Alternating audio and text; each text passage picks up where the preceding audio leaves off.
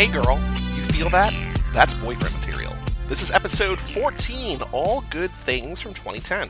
I'm Joey Lewandowski. I'm Joe too, and this episode is brought to you by 12mm 304 micron HD super tough LD polyethylene coated woven high density scrim. Oh, you mean whatever you just said? No, that's boyfriend material. So now, what is that material uh, uh, used for, or how is it related to this uh, Robert Durst movie? Uh, it's used in body bags. Oh, cool. Very cool.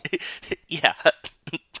Sorry, that's why I thought that I was really I like it. No, I like. It. I was thinking because there's a lot of different things. You know, the episode of Magic Mike's that we just recorded, that we just put out for uh, GI Joe, we said we said hit the superfecta of dancing, fighting, shirtless, and stripping. Right. This did, hits yes. a weird new trifecta where we have Gosling as a kid. Gosling as an old man and Gosling as a woman. So I was like, there's a lot of different ways that you could bring this material conversation, and Yeah. you went somewhere I wasn't expecting at all. well, can we just call him Robert Durst in this episode? Sure, absolutely. Because David Marks. So here's here's a little bit of trivia. Okay, give the I, had- background. I, I've been telling you about Yes. this is a Robert Durst movie. And you messaged me. You're like, I don't think this is it. And I was like, No, no, no. It definitely is. So here's the here's the trivia. So Andrew Jarecki, who directed this movie, also created The Jinx. Which I, we saw and loved and Yes. we recommend. Love if you haven't seen it, it's awesome. It's a true crime docu series, mini doc, right? Mm-hmm. It's like what, like six episodes, I think. I think so. Yeah, it's like a six hour thing. Like it's awesome. There was criticism, I think, in the moment of like, did they do the right thing in you know not going to the police when they had this video footage of him basically confessing to the murders at the end? Whatever. That's Yeah. Irrelevant because as TV, it's great TV. Yes. But the guy who made that made this, and I feel like in a way the Jinx kind of makes this not Irrelevant? necessary to view anymore. Like we're doing Yeah. it for Gosling, but I feel like this was sort of used not as a bait to Robert Durst, but Andrew Jarecki I think was obsessed with Robert Durst. I think they talk about this movie a little bit in the Jinx. But he wanted to make a movie that Robert Durst could watch and have like an emotional reaction to. So after this Yes. movie came out, Robert Durst contacted Andrew Jarecki and wanted to be like, no, no, no, that's not the whole story. Let me tell you my side of the story, which set up the interviews that became the Jinx. This was kind of like a lore. If you don't know, Robert Durst was accused, long thought to have murdered a couple people. A couple of his wives. a couple of his wives, yes. He's like a very prominent member of New York high society. His dad owned a bunch of real estate. He worked for his dad. And so he kind of like was getting off and around it. You know what I mean? It was like one of these like rich people, you know, good lawyers type things. Right. I guess it was kind of like an OJ situation, right? A little bit, yeah. It's sort of, I mean, not not. It's it's white privilege essentially, and like in the whole, Yes. like the OJ made in America thing talks about how like OJ wasn't black, OJ wasn't white, OJ was just OJ. Like he sort of Exactly. transcended race and essentially had white privilege because of his notoriety and fame and Yep. money and everything Yep. like that. So same, absolutely good, good comparison. yeah, I think that this is the same thing. So yeah, so Robert Durst, like he kind of gets off, and the film director was setting out to kind of like open the box on like Yep. That he did do this and bring this to people's awareness beyond you know like because I had never. Did you ever hear about him before the Jinx? I don't think so, but I also I feel like it would have been like if we grew up in New York, I feel like it would Maybe? have maybe been a thing. I don't know though. But like I don't close. know the movie, and I think from I don't really remember much of the because I feel like the Jinx is not that it's forgettable, but I feel like because of the way that it ended, it kind of makes you forget everything else. I agree. Yeah, I was talking with Rachel about this. I completely forgot that in the that he lived as a woman for a while. Like that's in the Jinx too, and I completely forgot that. That's exactly what I was gonna say. As we were watching it, Rachel goes, "Oh, didn't he used to like pretend to be a woman or dress up like a woman?" And I was like, "Oh, I totally forgot that part of the Jinx Yeah. Mm-hmm. because to me the only part that matters is the end, right? Like w- that the end is so emotionally jarring that you don't really remember." And really, what I want now is I want a recreation of the Jinx with Gosling as Robert Durst again, so we can hear Gosling say, "What did I do? Kill them all, of course." Oh, yeah. But I don't think we're ever going to get that, unfortunately. No, I think Gosling's beyond it, and I think the the Jinx and Robert Durst is kind of like wrapped up now. So. Yep. This was used to sort of lure Robert Durst out. According to Kirsten Dunst, though, who plays his wife in this movie, the one that he basically, Yes. I mean, from everything that we, you know, His first wife, know, right? or was it his second wife, or his first? It's his first. it's his first wife Yeah. that he murdered. Probably, or had murdered, right? Or had like somebody, whatever. But he led to her death, but was never never charged of it um, because she just like a missing persons case. Maybe he confessed to it with Jinx, who knows? But she said while they were filming this movie that Robert Durst like showed up on set. So I don't know exactly what the That's the least creepy thing you can do. oh, just when they're shooting a murder movie about you, Yeah. you just like show up on set. like And one thing I want to sort of say right up top is I feel so this is basically a fictionalized retelling of a thing that really happened. But it doesn't say like I don't think it says this was like based on real events. Like it just sort of positions this all, this as a movie. Look at this crazy story. But then at the end, and then it's it's like, well, you know, he's still doing this. That's what I hate. Like I think that the closing credits like the where are they now essentially is in like such poor taste. It's about like they're like, you know, this woman died or whatever, she's missing and it's like the character, but like it's actually a real woman. Yes. I feel like if they did like a somehow if they sort of pivoted transition and said it's about him, I don't like I I guess it's all speculation. You can't like legally do that, but I feel like the where are they now about it all? Like I've never watched a movie, I don't think, that was wasn't like fiction. a comedy and want to know like where the characters wind up. You know what I mean? yeah, exactly. Or just even any fictional story. It's never like Right. Tim drove off into the sunset. It's like no, like you don't tell that because you don't need to because it's a fictional story. So like, why do we need to pretend? Yeah, it, it was weird. It was very strange. Yeah, I don't like it. So that was that was my big problem. I mean, I think this movie's good. I think it's fine. I think Gosling's good. I think Kirsten Dunst is great. Uh, Yeah. She says she said at some point this was the best performance she's ever given, and I think she's really good in this movie. I think so too. I just think between the Jinx existing and between like just sort of weird stuff like that at the end, I feel like toward the end things kind of rush. Yeah, I agree. It's not Because great. as I was watching it, I like I was like, I feel like we've been watching this movie for like two hours, and it's not a long movie. It's an hour and forty, hour thirty five, whatever. And I like hit down, and I was like, oh yeah, we're like at the last five minutes. But I felt like There should have been a lot more. there should have been a lot more. Yeah, I felt like we were like halfway through it when we got to that. Maybe it was just because the Jinx is six hours, and I was kind of prepared for that, or what. We were halfway through it, and I was like, oh, we have so much more to wrap up.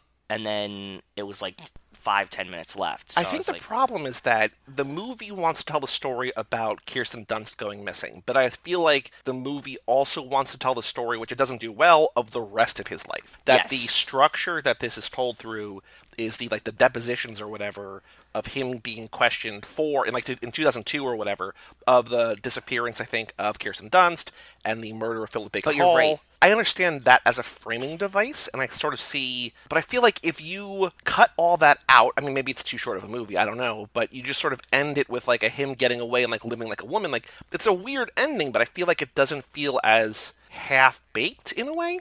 I agree. No, I agree with you 100%. I think that they should be either focused on him at the trial type situation and giving you like snippets of the background Yeah. and did like a what was it Zeffingly evil type situation, mm-hmm, right? Mm-hmm.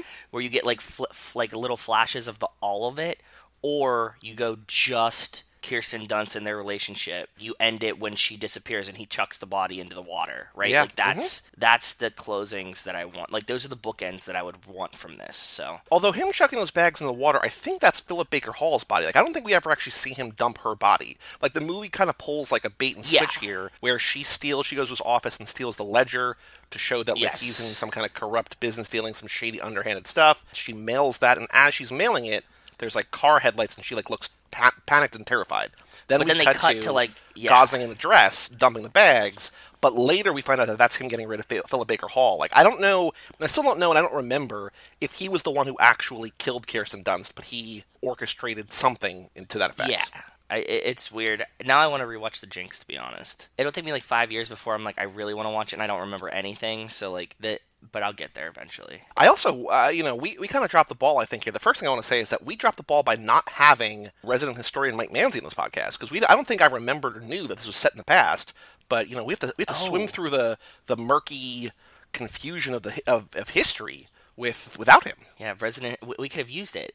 I mean, but this isn't Yeah. really like a, a period piece, though, right? It's like not by definition. I mean, it kind it kind of is. I mean, it goes back and forth. I think. I mean, most of it's set in like 1971, the 70s, and I think up through 82 when she goes missing. Yeah, yeah, it's weird. As it starts in like 71 or whatever, we get Gosling with his long shaggy hair and his 70s sideburns and like really kind of looking the part. We're rapidly going to jump back in time toward his earlier stuff, and I wonder if he's going to naturally look like this, sort of with the longer kind of unkempt look. Because I was saying to you that after the next movie we do, after Blue Valentine, there's going to be a three-year gap where we go from 2010 to 2007, and so like I feel that's going to sort of rapidly push us back further. It's going to be even younger and younger. So, you know, we'll see. Yeah. It's weird going. I, and now that I'm like, we've done it with Zeph. It, like going back, it feels very strange, right? Because there's like Oh, yeah. periods where like you see them like develop pretty quickly, and it's it's really weird to see for an actor. Like them growing up doesn't bother your brain, but like going backwards is like, oh shit, you know? what I mean, like you're such a child right here. Like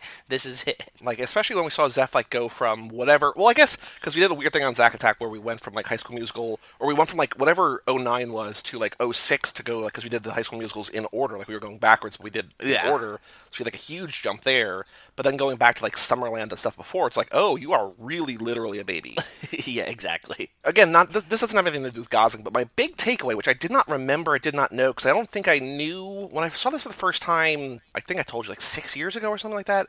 I don't know who of these I knew, but in this movie, there are three members of NBC comedy royalty, like modern comedy royalty. Do you know? I'm sure you know the two. Kristen Wiig. Kristen Wiig. yep, number one. Yeah, I saw her. Who else? Kirsten Dunst's brother is played by Yeah, Nick Offerman. I definitely saw him. So Parks and Rec, we have SNL, and then the third one I don't think you would know, and he's got a very, very small part. On The Good Place, Chidi, one of the four leads, or I guess with Ted Danson, one of the five leads, uh, Kristen Bell's love interest on that show, he is the attorney's assistant. He's the one who like gets the ledger. And then he's the one who wants to push it forward. Like the, the his boss is like, no, send it back. Like this is a family family matter or whatever. Because like he's clearly on the payroll. He's not the brother from um, Mike and Dave, is he? No, that's Sam Richardson. He's from Veep and he's from Detroiters. This guy, I think, he's been in stuff. He's he was in, but he's going to be in Midsommar, which just I guess as this is listening or as you're listening to this, just came out this month, which is a new horror movie from the guy who did Hereditary. But he's going to Oh, be in cool. that, and he's in The Good Place. But he's not. I don't think he's been in a ton of things. But he is such a small part. Like I- this must have been one of his first roles.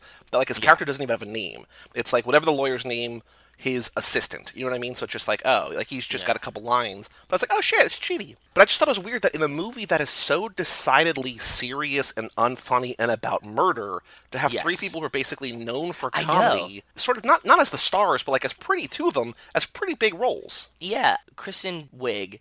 Like Rachel was like looking at the cast because she was trying to find someone. I forget who, but she, again, you know, she like likes to figure out like who the right, actors right. are. You know, she might recognize them, and she looks at. She's like, Kristen Wiig is in this, and I was like, why the fuck would she be in this movie?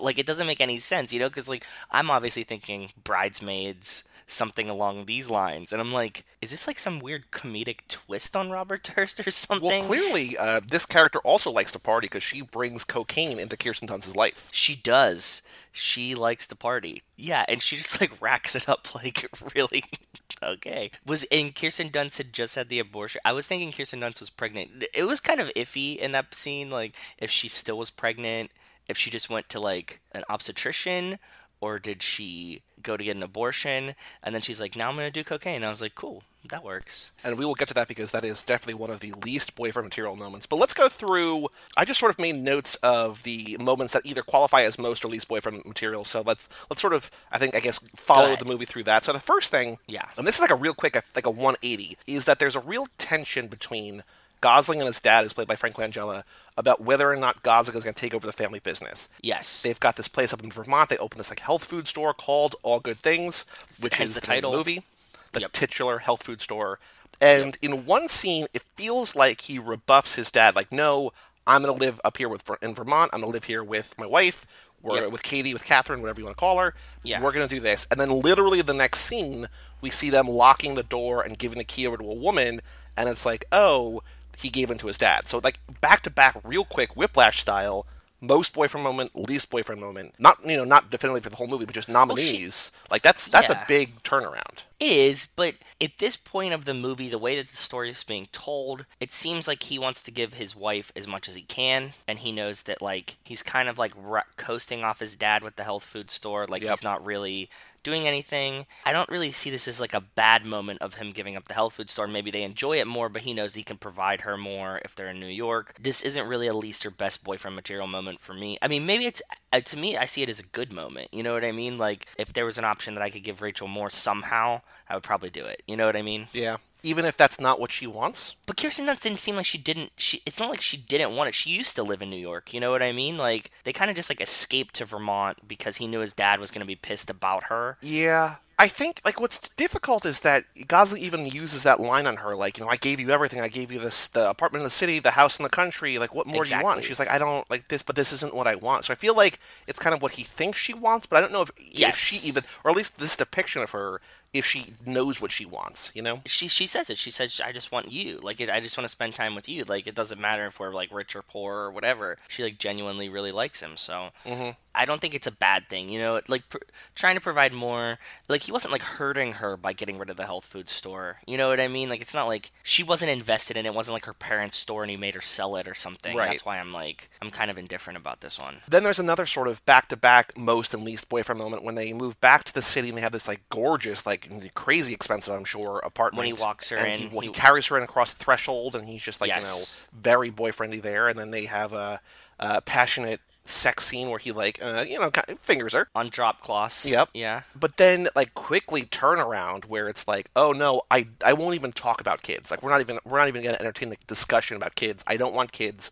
That's final. It's like, oh, like this is the way to take the the high, like all the the wind out of her sails here, and just crush her dreams. Well, that one I kind of respect too because like he knows that he's mentally fucked. Like it's, it's shitty to, that he was so abrasive with her about it. He knows, and this is like part of the story where ah, shit the the woman from American Horror Story Lily Rabe. when she like when he meets up with her finally like shortly after this she's like does he does she know how fucked up you are how bad your brain is and st- you know what i mean like stuff like this so he knows that he doesn't want to have kids because like he's emotionally damaged. He's mentally fucked up. And he's also kind of, and I think it's it's definitely part of that, but he's also just kind of an asshole because he's telling his friend, he's like, oh yeah, you know, Kirsten Dunst is perfect. And he's like, well, what do you mean perfect? And he's like, oh, she just lets me do whatever I want. She doesn't care. It's like, well, that's not exactly the best trait in a partner, but I sort of get where you're coming from. you not wanting to have kids doesn't isn't necessarily not boyfriendy It's not the it's not the fact that it's a, it's the way he does it. it's a present uh, yeah that's what i was saying the presentation is fucked yeah i agree To touch on his sort of mental illness here, because he's fucked up because he saw his mom kill herself when he was a kid, and worse than that, we find out at the end that his dad tried to use Gosling, use tried to use Robert Durst as like ploy. buffer. Oh, if she sees him, she won't do it, but instead she did it anyway, and like he's not that I'm blaming or you know saying like, oh, you see your mom kill herself and you're going to go murder women. Like there's something probably No. innately wrong already, but yes that didn't help things. But what we do get out of that is he's got that therapy session, and we get some grade A Gosling this screaming. Is, this is why I messaged you last night. I was like, "What do we track with Gos? Like, what what are the things?" Because I knew we tracked screaming, but I didn't know if there was anything else, and I didn't want to spoil that. There's a an incredible Gosling scream in this movie. It's so like so guttural. You know, he's in the house and he's screaming. He's got somebody outside. I don't remember who it is, but he's just like reading a book and like you, they cut to him and like you can hear the scream outside. And it's It's like oh, brother, God. maybe. It might I be. think they're. Yeah, I think that they're the if they're, they're like their summer house or so, like their dad's like vacation home or something. It's it's such a great Gosling scream. It, it definitely needs to be nominated for best Gos scream and probably should win so far I think for so. all the ones it's, we've seen. it's a great scream. The next least boyfriend moment nominee that I have is he finds out that Kirsten Dunst is pregnant and does Yes. not react well and grabs a chair and throws it at the wall, like knocks all these books off the wall and then just like storms out. And I was like, oh, like again, you can be upset, especially after you've had the conversation, but still Yeah. not a great way to, to handle yourself. No, definitely not. Definitely not the way to react to this. You know, you could be a little disappointed, but he's just like angry.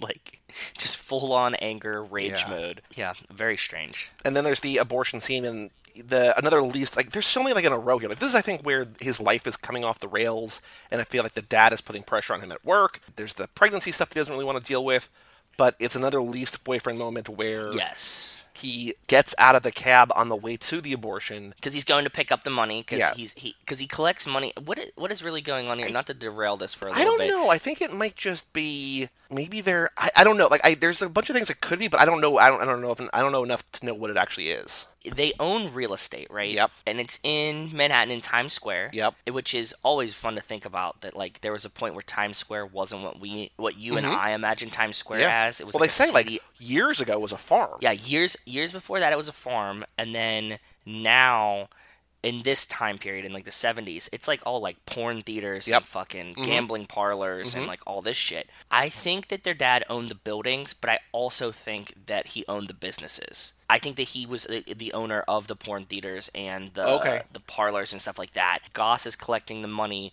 not as rent but as his like The Vig or whatever. yeah.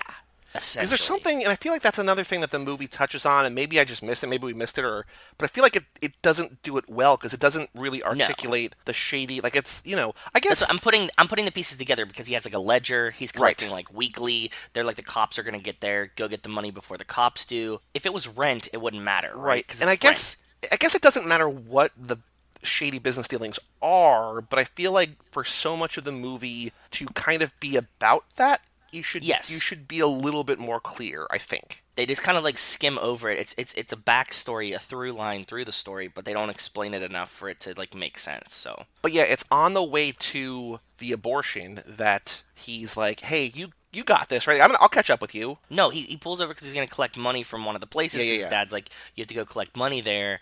And when they pull up, we see that the cops are raiding it. Right. And, And he calls so his dad, and he's just like, "Things are going down." His dad's like, "Get the money, get the money." go to the next places and pick up the Yep. money from those. And he's like, but I'm trying to get this abortion right now. Right. I'm I'm taking Katie to a place or doing a thing with Katie or something like that. It's just like very like specific, but also vague. And his dad's like, "I don't care, get the money." And so he says, "Go ahead, I'll catch up with you," and then never catches up with her. Well, yeah, because like the one guy's like dicking around in the porn theater and yeah, whatever. But I mean, obviously you weren't going to catch up with her anyways. Like she knows that you left her there. Which why you couldn't just reschedule? I don't under. All of it's weird, but okay. And while all this is happening, I think you know now that she doesn't have the health food store, she's trying to make something of her life or more something of her life. 'Cause Yes. It feels like she kind of not in a bad way, but kind of uprooted what she was doing to live this life with Gosling, and just like, oh, he's going to take care of me. But then I think she's just kind of bored, and so she goes back to school to become. Do we know what she's studying? Doctor. Doctor. Okay. Yeah, she because she's going to go to medical school. She gets the acceptance from Albert Einstein Medical School. Right. She says top pediatric program, which is kind of ironic, right? She wants to be a pediatrician, and he doesn't want to have kids. It's just well, yeah, it's just devastating. It's you know, it's oof. Yeah. So there's like a sort of a mixed boyfriend material moment where she has her graduation party and he shows up, which is nice, but he's also miserable there. He tries to get her to leave her own party early, and that's not good. And he's like, I'm gonna go wait in the car, and he's like, I'm in the car for what seems like ten seconds, and he goes back in and literally is- rips and drags her out. I think that this for me was obviously the least boyfriend material moment. It's a big, it's it's ru- it's it's not good. it's not good and and it made me just question the like what the fuck was happening during these times that you could just like come in and just like drag your wife out by the head and everybody's like whoops The top trivia on IMDb is that he felt so bad about pulling her hair, and this is real life most boyfriend material moment, that he sent her flowers the next day. Gosling sent Kirsten Dunst flowers because he felt so bad that he had to do this to her while filming the movie. that's really sweet Isn't that like adorable? yeah that's really cute what a what a good guy What a guy. seriously that's really really sweet i can't believe it Because like you know, there there's things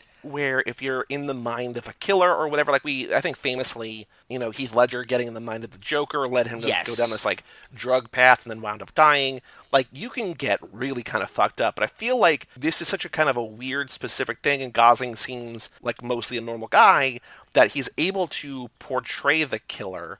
But at the same time, he's like, I'm not this guy, and I feel horrible about what I'm doing. and in, in the grand scheme of things, like it was an acting job. Like you know what I mean? Like Yep. I'm sure she knew that this had to happen. He didn't improv it, right? Like it's not like he, he just like went and pulled her hair for no reason. For him to even still feel bad about it after that is pretty cool. Just a good guy. Just you know, that's why we have a podcast about him because we know that he's a good guy like that. He's boyfriend material, He's man. boyfriend material. This is the point in the movie where like Kirsten Dunst sort of disappears, as it were, and so there's I don't have any more written down most or least boyfriend material moments because that central relationship has kind of ended in the movie, and this is where we jump forward in time, and he moves to Galveston, Texas, and he begins to live life starts to as a mute woman, Which is awesome, by the way. which is whew, that is a choice. This is pretty badass. I'm a person that dreams of disappearing, not because I murdered anyone, but just because, like, you know, I like the idea of that, like, you could just like disappear. I like being left alone. I was the only child for a long time before my sister came along, so like, I I like the like just the the calmness of like not having to deal with anyone else. Yeah. I never imagined dressing up as a woman and pretending to be mute, but that's the most simplistic childlike ver- vision Yeah. of this happening, right? Like you're just like, yeah, just fuck it. I'll just pretend to be mute and dress up like a woman, and nobody will see me. And it's like the most glaring. Oh, yeah. sky- like if you don't, if that's what I was saying to Rachel. when We were watching. I was like, I was like, hey, let's go undercover. I don't want anybody to like. I don't want to draw attention Uh-huh. to myself. And it's like mute cross dresser. Oh. Like that's the like that's exactly what won't draw attention to you Oh boy. in Texas in Yes. the in the in the seventies, right? Like it's like, come on, man. And I think it's between the fact that like Philip, like, it's very clearly not real, and also the fact that Gosling, I think, or, or David Marks or Robert Durst or whatever, kind of gets bored. The guy that he's trying to dupe, Philip Baker Hall, becomes friends with him, and they sort of become like weirdly Yeah. close, but also, you know, that's not going to end well. And then it winds up that Gosling, that that Durst kills him, and is actually acquitted of that crime because he defends himself. I guess probably you know with high-powered lawyers or whatever, but that it Yeah. was self-defense, that there was a struggle, that the guy came after him, and he shot. He like he admitted to shooting him, but then Yeah. he was so worried that people wouldn't believe his story that he sawed up the body and then dumped it in the water. And it's like, oh, well, that's not normal. Yeah, and it, how do you get improper disposal of a body? Like I could see, this is so weird. This brings me back to the whole movie. This this whole movie is just glaring white privilege. Oh, yeah. like Oh, we were yeah. talking about to me because it's like how like what person can be like, look, like I didn't think anybody would believe me that I killed him and it was a scuffle, so I sawed him into little bits, put him in a bag, and threw him in a river. Mm-hmm. Like that doesn't. These two things don't logically connect. No, not at all. It's like I could see if you were like, "Oh, I ran," and then he went into disguise, or he like fled, and like the body was still there. But like, you're not like distraught for three hours while you're sawing this dude up. You know what I mean? Like, No, this is like the the mark of a sociopath. this was the what was the other one too? Like to catch a murderer or something, Making a murderer? making a murderer. I think so. Yeah. About the uncle and the nephew? What was the one about the woman that was like orchestrating all of this? Oh, the, with, the, with the pizza guy? delivery guy. Yes. Evil genius, I think. Evil Genius, Yeah. yeah. It reminds me of that, where they're like, yeah, like, well, we had the freezer and there was a head in it, but like, we just kept it because we were nervous. Ugh, yeah. And it's like, no, no, you didn't. You're fucking crazy. But I guess you're able, like, this sets precedent that, like, you're able, like, some juries will be convinced that, yeah, that seems normal. I would do that. Yeah, I I think you just have to play sympathy, right? Like I don't even I I mean like I'm not a lawyer, obviously you're not a lawyer. I don't even know how you get like what is the argument against that? Like do you just have to play like sympathy that you're just like so distraught you couldn't I guess so. I mean, that's, it's essentially what they say, right? That he was so Yeah. worried about what people would think, and because I mean, like, it seems like it's damning evidence, right? That they Yeah. literally, like, you're like, oh no, I I killed him. Like that's you know, I'm not I'm not him. denying. I feel like I- that's know, I you hid sort- the body, that you have to like kind sure. of admit some guilt, right? Like, oh no, I know I did this, but I didn't mean to. And you know this other like crazy, horrific, weird ass shit thing? That's because I was worried about the first thing. So like the first thing I did. So but we're you know, it was an accident. But this other thing that's crazy, it's because of the first thing. So are we good? Yeah, yeah, it's it's so strange to me. I will never be this rich, I don't think. No. To to be able to get off of a murder like that. No. And the only other note that I have at the very end is I just sort of liked Gosling sort of humming his own theme song, I guess, in the elevator at the very end as he's going up to his business or whatever.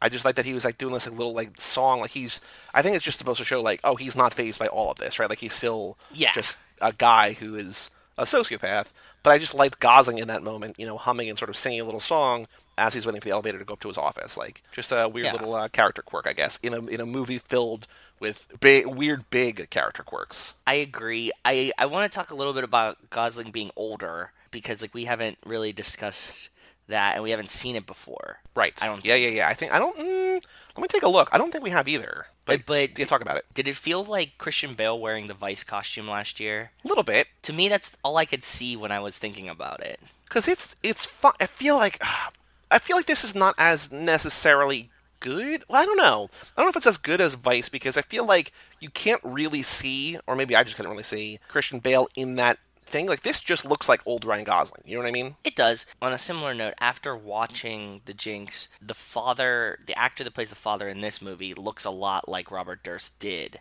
in The Jinx. Hmm. Do you think so too? Like, I think that facially they look like very, very similar. Yeah. I can see that. I can see that. because I have the like the image of the poster for the Jinx Yeah. in my head. Yeah. And I was like, wow, they picked an actor that looked like a lot like him, and I can see this guy being Robert Durst's dad. It just for some reason they they just look very similar to me. Well, I mean, I also have that from that interview. Like my my fantasy baseball team name for a year or two was Robert Durst's burp. And I just had that picture of him like hiccuping at, at during that interview. Oh yeah. So I mean, I I know very well. Like aside from the, the cover of it, which I guess is more sort of you know shadowy and kind of menacing, mm-hmm. but I just have that like he's like frail and panicked and just like. Yeah. I was thinking about this movie because you know I, I'm keeping on Letterboxd. If you're listening, you're on Letterboxd. I'm at Soul Popped on there, and we're gonna play the ga- the Letterboxd game shortly. And I'm not going to mess it up this time. I was ranking because I have the, all the movies ranked, and I have this out of the 14 movies that we've covered so far. Last is Lost River, just because that's different Lost kind of thing because he's not in there. Ghost River. I have this either it's other than Lost River. Either last or next to last. Like it's not. I don't think it's a bad movie. I just think that it's kind of twofold. That like it's not great, number one, but also just compared to everything else we've covered, it's just lower tier. And it's not bad, but it's just in a way like what Mike and I are doing over on Cruise Club, starting from the beginning. Like we're we've been so spoiled with like almost all great movies, Yes, even if they're not exactly starting. specifically your taste. For a movie that's good, like you know. A, a, a B or a C plus or you know whatever like a good like not a great Yeah. movie but like a good movie is kind of the worst thing he's done. It's good like it's that's, it's impressive. I think that it's because we're starting at the beginning, so we're blessed with all like the recent great movies. Yeah, like La. La Land, of course, the, the greatest movie. And two, I think that for me, I give this a lot more credence because I know the story of Robert Durst and I love the Jinx so much Yeah. that I like it more. But I also like I really like Goss in this movie. I don't think that he's bad in the movie. I think that he does a good job acting. Like I like him in it. I like Kirsten Dunst in this movie a lot.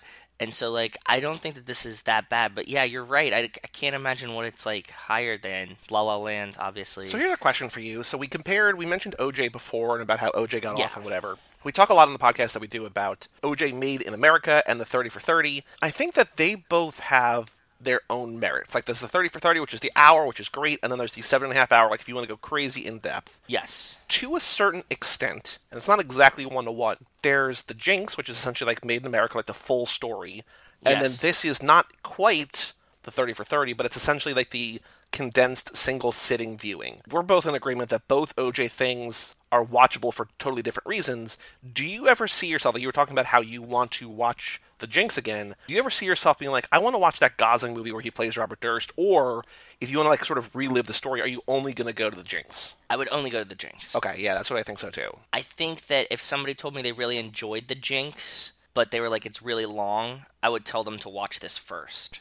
Yeah. If I was talking to like one of my friends or my sister, and I was like, "Oh, did you see the Jinx?" and they're like, "Oh, like I don't want to watch like six hours of this thing," I'd be like, "Well, watch this Gosling movie, and if you like the story, the Jinx is like the full story about this, and it's like a crazy story. So That's what I feel is weird. Like, there's been stuff on. it's like the teaser. there's, you know, there was uh, the movie that came out a couple Christmases ago, All the Money in the World, which is about the J. Paul Getty, or the, the, the Balthazar Getty, or whatever, the kidnapping, right? And there was the movie that came out with Mark Wahlberg, and then they had a FX series about it. I was just like, well, I started watching the FX series. I was like, I don't care about this enough. Like, if I want to know the story, I'm not going to watch a 13 hour thing. I'll just watch the two hour thing.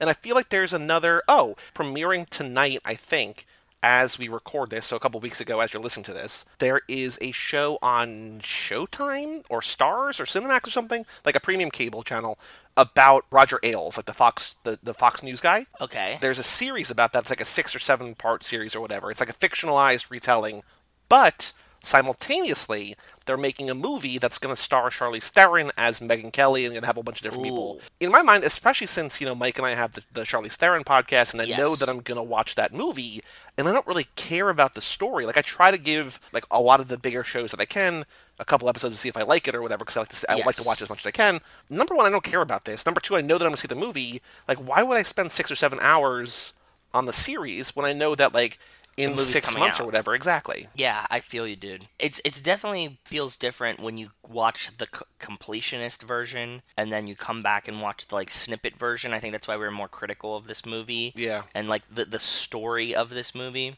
I don't mind when like the movie comes out first and you're like, "Oh, I really like the movie. Now I'm going to watch the whole story if you really enjoy the story."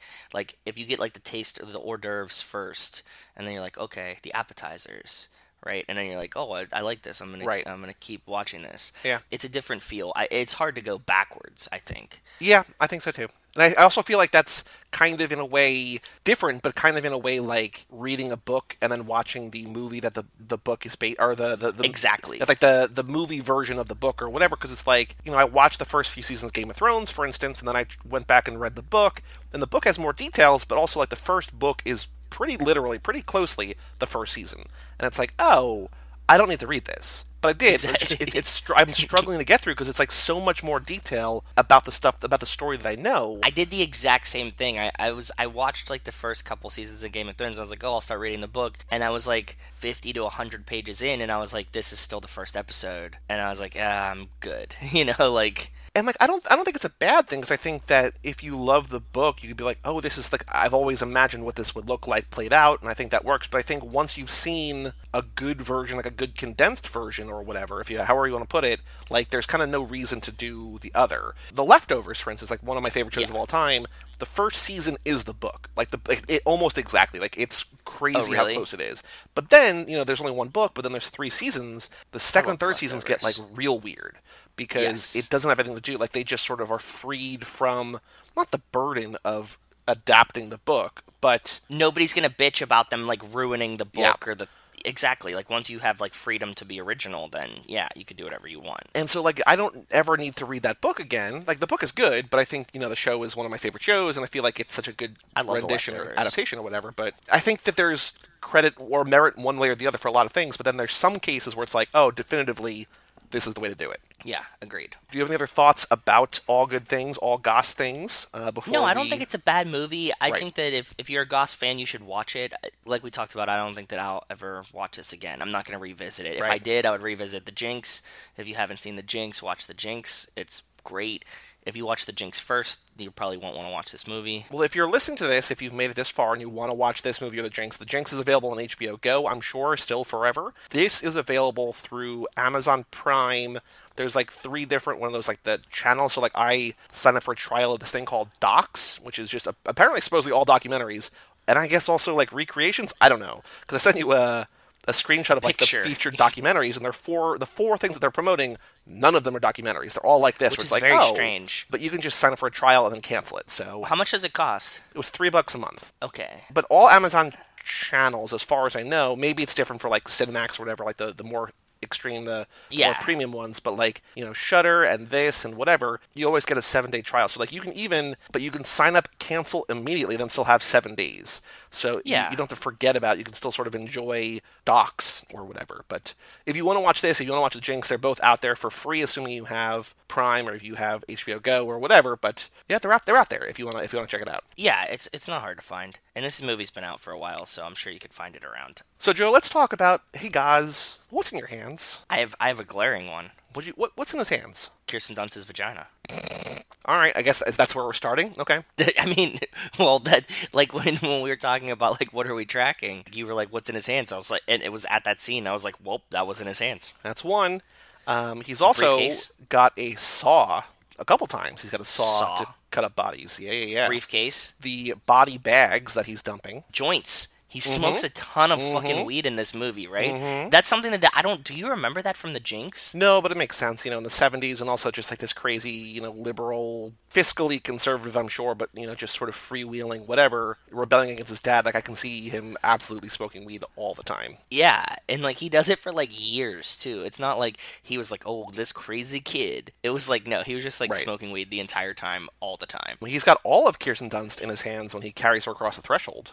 That's true. Guns and bullets. Yes, does have guns and bullets. Uh, he's got that chair that he throws at the wall if he finds out that she's pregnant. The notepad.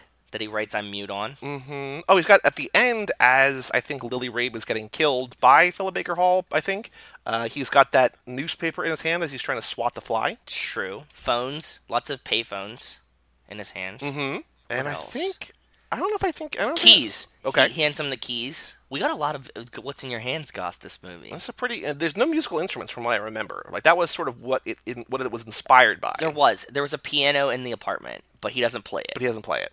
Bummer. I wish. That would have been great. Okay, so let us watch the trailer now, and then we'll get back to this. We'll get back to the discussion and have our picks for the most least boyfriend moments. But let us first do the trailer. I'm going to give you the link right now. If you search on on YouTube for All Good Things trailer, this is the one posted by Movieclips in 2011. All Good Okay. Things official trailer number one, 2010 HD. Okay, looks like we're good. I, I'm, I'm good when you are. This is a three minute trailer, 248. Wow. Yeah, I wonder if there's going to be like bonus movie clips up at the end. We'll see. All right, three, two, one, play. Rated Drug R. use, violence, language, and some sexuality. Yeah, I guess there's some sexuality. Three, two. This is an artsy opening. Yeah, that's what I was thinking. Magnolia Pictures, that makes Yeah. sense, I guess. Yeah, this is way more artsy than the movie is, right? Yeah, I think Kirsten Dunst is always pretty, but she's like really pretty in this movie. I think so too. I don't. I, I don't think she's always pretty, and I think she's gorgeous in this movie. Okay, you see him come when he. Oh, he brings her to the. Yeah, that was weird. He brought her to this like governor's ball or something weird, like immediately. I feel like that's most, uh, you know, because he's like uh, he's sort of smitten by this new girl, but also he wants to kind of piss his dad off, maybe. She doesn't know you long Uh, yeah, I think so. I think it was more of a shot at his dad than it was like hard fact of life. how much he likes her.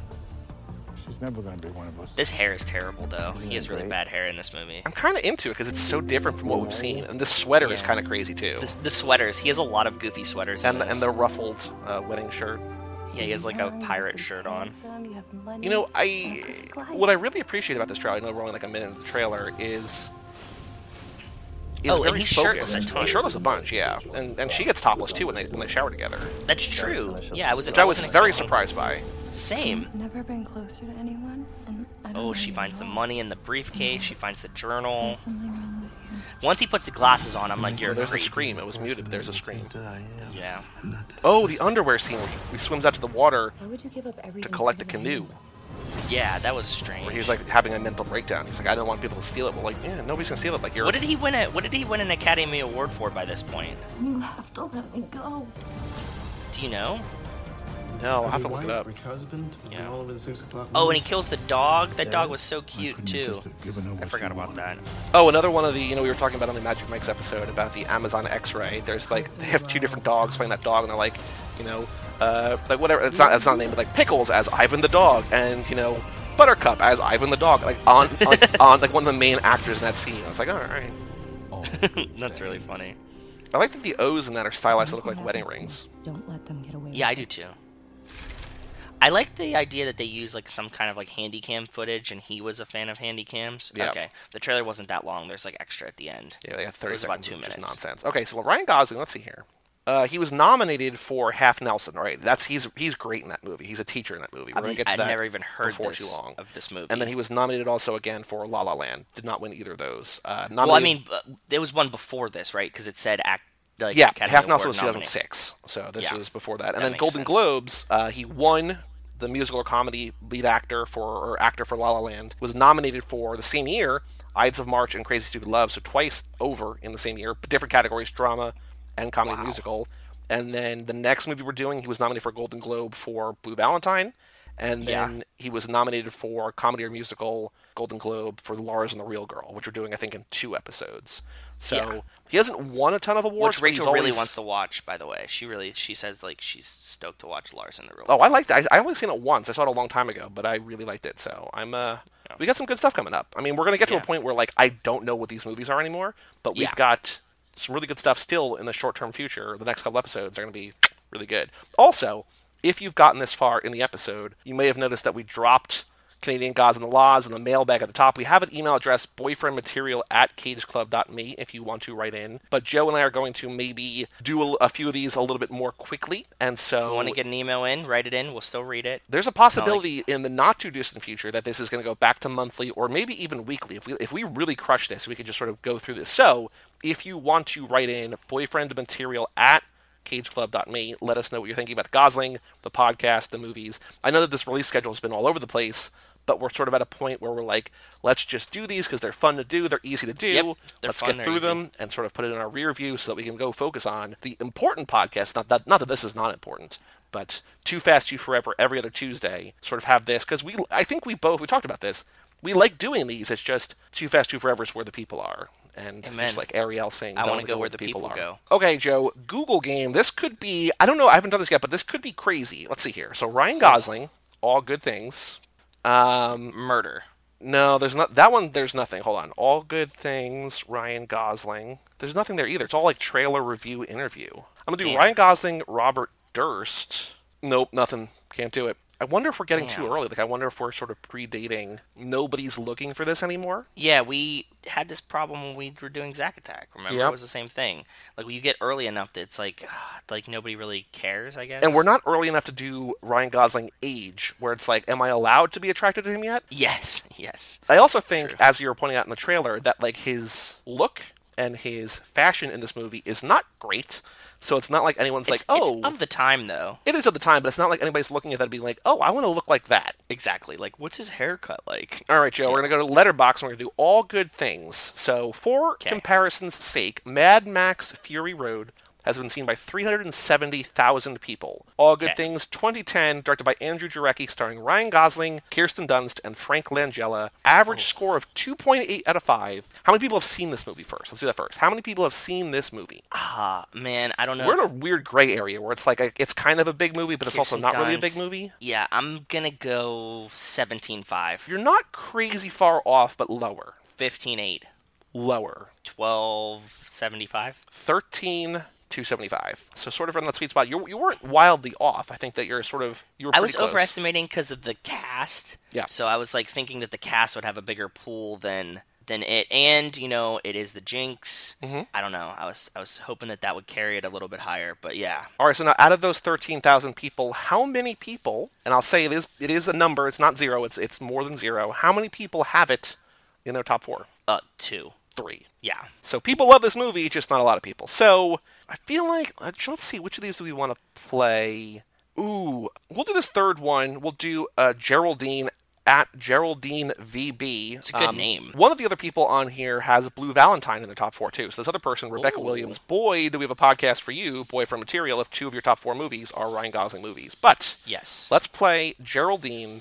Her fourth favorite movie is All Good Things. Her one. second favorite movie is another Kirsten Dunst movie from a little before this. Actually, way before this, like a decade before this. I think it might have been Kirsten Step Dunst's Up? first. She's on Step Up. No, um, not Step Up. The other one. The Oh, other Bring It On. One. Yes. No, right era, Okay. different movie. And I don't, I don't, know don't- if this is going to help you because I don't know. This was also a while ago. No, still right era, a little bit earlier than both of those. Like this is Oh, '99. Not that that really helps, but you're in there still in the right era. I can't. I can't even think of any other Kirsten Dunst movies. The Virgin Suicides. yeah, I would have never got that one. Um, her number one movie. Avengers. No, so no, these are these are all very kind of consistent in terms of Feel vibe. Yes. Her number one movie is from a handful of years ago. It's by a director. Oh, so here, here's a hint. It's by a director. It might be the only director we've ever done a month on in Film Club. And I don't know if you're going to remember the director that we did, but we did an entire month of this guy's movies. Uh, it was whoever did Fight Club, maybe. Mhm. David Fincher. David Fincher. So if you think about his movies, and I don't know if you know that because we we didn't do this movie that month, but if you think about his movies, there's one that kind of feels right in line with All Good Things. No, I have no idea. What is it? Gone Girl. Ah, like that's like the thing he did probably did the closest to this right which is like oh yes. woman in trouble or not in trouble you know what i mean like a marriage on the rocks murder Yeah, murder mystery kind of feel. Yeah, I get it. number three also very tonally consistent this is a movie that i think you love or i think or maybe you don't love we've talked about this for sure it stars a guy who was canceled it won best picture American Beauty. yep I love that movie too. but how consistent is Gone Girl, Virgin Suicides, American Beauty, and this movie? Like this girl The- yeah, loves she has a she has a type. Yeah, women in genre. trouble and Yeah. murder. I do. I fucking love American Beauty. That's a great movie. Okay, fire ass titles, all Goss things. So this is if we are turning this movie's title into the high school musical version, the most simple, basic. this is what the movie is. All Goss things, number one. All Goss things definitely wins. Like that's it. But we've we've been we've been chatting all Goss things back and forth to each other for a while. Um, I'm gonna go the Jinx. Yeah, even there's the uh, the Jay Z song "All Black Everything," and there's the uh, Das Racist song "All Tan Everything." This is just all Goss Everything. Oh, Uh, so all Goss things, all Goss Everything. The Jinx. What else you got? smoking dot dot dot gun. Because it's like he's smoking joints Yeah. and it's like, the collector. Even though he doesn't do it in this movie, I'll call it a uh, and Bobby Durst. Ooh, the sun. Is there a movie that we're doing called The Sun? I don't know. Is there a Channing movie? Hold on. Oh, there's a Channing movie that we're doing very soon. I think not the next one we're doing, but the one after that is The Son of No One. So Oh, let's do uh, New York real estate. Or how to succeed in New York real estate. moguls. Mmm. Times Square. The swim. Let's go swimming. body, right. Sorry, let's go swimming right now. body bags. Body bags. Also related, there's in True Romance. I don't know if you'll remember this, but there's the guy who's basically Oliver Stone that Christian said. Like at the end of True Romance, where there's like that big shootout, and there's they're at like his apartment or whatever. You've never seen True Romance? No, I know. Oh I, my god! People. Also, I don't know. I mean, it's it's. I don't know that it's exactly. I mean, I think you would like it, but also I don't know. Okay. There's a guy who's basically Oliver Stone, and Christian Slater's like, you know, I'm a huge fan of your movies, like Coming Home in a Body Bag and Coming Home in a Body Bag Part Two, which like these Vietnam movies or whatever. So I just think you know, body bags, but also Coming Home in a Body Bag. Oh, the mute. Lady Guys. Uh, Layla or Lola. What's the song? The crossdresser song? Oh, Lola, I think. Yeah, Lola. Not an NBC comedy. Yeah, that's a good one. Yeah, I like that. Do you have one more, or do you think we're we're good? I was thinking in the tone of of like Marley and me, but it would just be like Robert and me.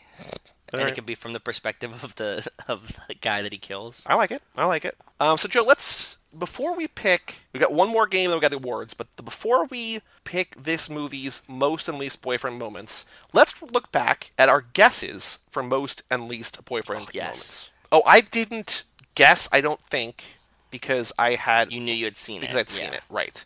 Um, Okay, so you so said the guess? most boyfriend material moment was Kirsten Dunst is the lead, but she's a detective. She's trying to uncover how he murdered he murdered two wives, or at least one. She's trying to figure out how he murdered his wife. She's questioning him. He's like, I definitely didn't do it. I'm Robert Durst. She asks him how he knows he didn't do it. He says, My wife would have been wearing socks because her feet were always cold. but then he said his least boyfriend material moment was when he killed her. He took her socks off and said, "Be cold, bitch!" over her body. he chucks them into the river. So river, I was close. you got, yeah. well, you're not close, but you have river. Like it's not, you're not hundred percent wrong. You have one thing right. he takes his shoes off when he has to bury her too, and he's a crusher.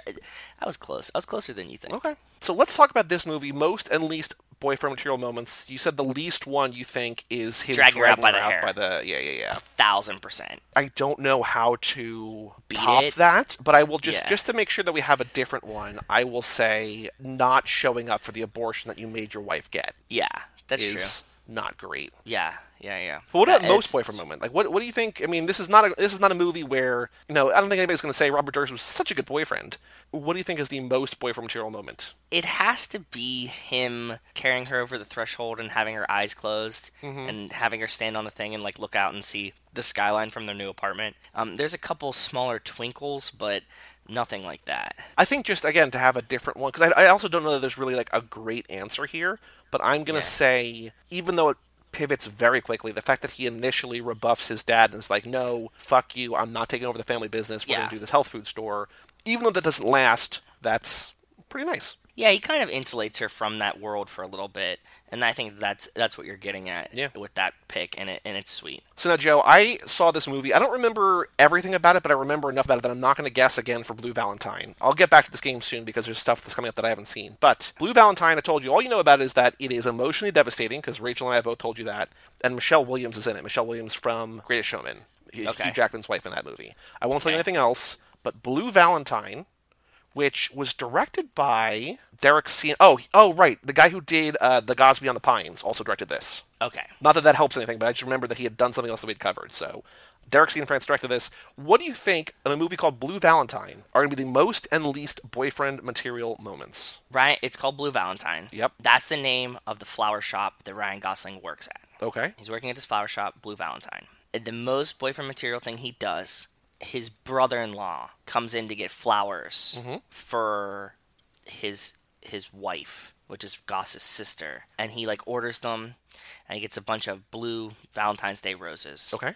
He's like, "Oh, I forgot my wallet," and Goss is like, "Just take care of her for me," Oh. and gives him the fl- so it's like it's like a boyfriend material moment by association. Okay. And for his sister, And then the least moment. the least boyfriend material moment is is that he hates Valentine's Day. The day before Valentine's Day at the flower shop, he rubs his balls on all the flowers.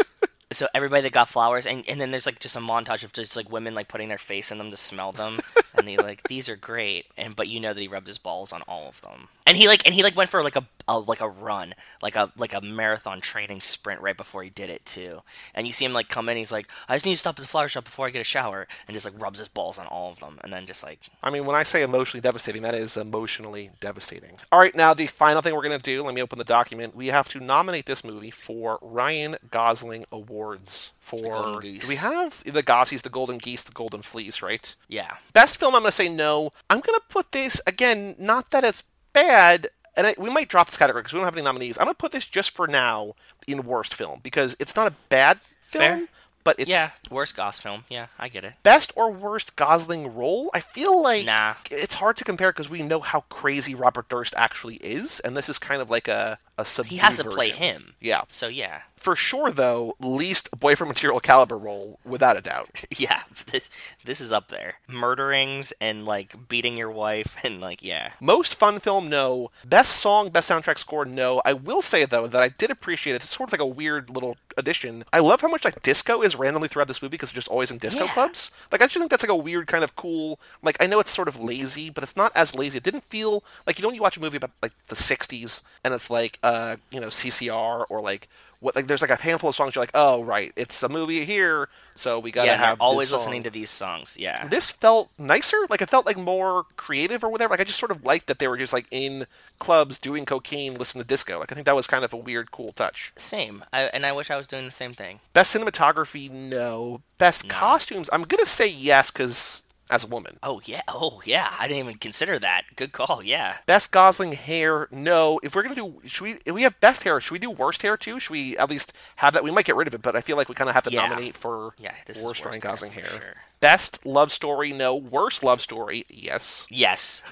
Best Ryan Gosling scream, absolutely. So yeah. in therapy. If he doesn't win that category, I'm gonna be really sad. Best cry, I don't. Does he? He doesn't cry because he's a sociopath. He doesn't really cry. No, he doesn't cry. I don't think. He doesn't get punched in the face, even though he probably should. Like of all the characters he's played, he's the one that deserves to get punched in the face the most. Yeah. Even like in passing, like somebody like beating him up on the street or something. Like I could see, or you know, Nick Nick Offerman, just like how dare you treat my sister this way, right? Yeah, this is just so confusing in the movie. I was like, how do you drag your wife out by her hair in front of her brother? And he's just like, well, Yep. looks like they're a little trouble in paradise. He does not play an instrument. Best Ryan Gosling kill, We don't really see him kill anyone. but shooting and dismembering Philip Baker Hall or no? Eh, maybe we could. It, it's tentative. We Okay, I'll, put- I'll put it down. We can always get rid of it. Best job, no. Best dancing scene, no. Best, I we gotta say, Kirsten Dunst for sure here. As Yeah, non-Goss actress. Yep. Yeah. Is there a, another? Is there a dude? I don't think there's a dude. Like I think Frank Nah. Langella's good, but I think it's kind of a, a one note kind of role. Yeah. So here's one thing, and I want to give. I know this is these are more modern. I feel like Hollywood's still not great for women, but it's getting ever so slightly better. Like Yes. early, you know, 80s and 90s, not great. Now, still not great, but better. What I think is really cool. We've done you know 14 episodes so far, and we have nine women nominated for best non-Goss role female. We have Ana de Armas in Blade Runner. We've got his daughter Angourie Rice in The Nice Guys. We've Yeah. got blonde Natalie Portman in Song to Song. We've Got Natalie Portman. Claire Foy as his wife in First Man. Got Emma Stone in La La Land, which I know you love, your favorite. Yeah. Ava Mendes in The Place Beyond the Pines. His real wife. Yep. Julianne Moore in Crazy Stupid Gods. Kirsten Dunst in this movie, and then Kristin Scott Thomas as his mom in Only God Forgives. Compared to other things that we've, other awards that we have sort of put together, both you and me and me and Mike, Mm-hmm. this is like by far the best. Like in terms of across the board. Like this is just he's Yeah, worked works with with a a ton lot of great great actresses in good Yeah. parts, just killing it. Yeah, I agree. Even though it has nothing to do with him, really. Shout out Ryan Gosling. Amen. I agree. I would like to attribute it to him somehow, but I, I don't think that's him at all. No. It's the the directors he chooses to work with, mm-hmm. the scripts that he picks. Although you know, I, I, I don't think that this is necessarily a big thing, but I also could see it as like a small factor. The fact that, like we said before, he felt so bad about having to pull Kirsten Dunst's hair. Like maybe he's so good on set that he makes them feel comfortable. Yeah, maybe he's a good guy to work with, and Yeah. a lot of women want to Yeah. work with him. You know, Mm-hmm. So the next movie we're doing is Blue Valentine. So the next handful we've got are Blue Valentine, which I've seen, Lars and the Real Girl, which I've seen, Fracture, which is a lawyer movie with Anthony Hopkins, which I think I saw, which is one of my dad's favorite movies. Half Nelson, which I saw forever ago. That's the one he was nominated for an Academy Award. The first one I haven't seen, I think, of any of the movies we've done so far, Stay. I don't know what Stay is. cool. So that's going to be don't five movies. And then after that, a little movie called The Notebook. So we've got some good stuff coming up for uh, Boyfriend. Material. So I'm very excited. Any final thoughts about only Go- or not only Goss for Gays, all Goss things before we close up shop? No, I think we covered it all. I was pretty happy with that. Well, for all things boyfriend material, you can go to cageclub.me, facebook.com slash cageclub, or at cageclubpod on Twitter and Instagram. Email us, boyfriendmaterial at cageclub.me. Check out our regular podcast, Too Fast, Too Forever, every other Tuesday. Also, if you want more of not quite Too Fast, Too Forever, even though those movies are, or those podcasts are not really about those movies, they're about mm-hmm. nonsense. We've also Yes. got close to 40 episodes of Zack Attack, and we've got our Channing, which is a Zac Efron podcast. And we've got a Channing Tatum podcast with about 15 episodes. There's a lot of us out there if you want to hear more of this about Juicy Boys and then transition yourself into Too Fast, Too Forever, because that's where we're spending most of our time these days. But just poke Yep. around Cage Club, let me check out all those shows, and then come back whenever we're going to do the next episode, maybe in a month, maybe in three months, whatever, for Blue Valentine. I'm Joey Lewandowski, I'm Joe too. and we'll see you for Blue Valentine right here on Boyfriend Material. So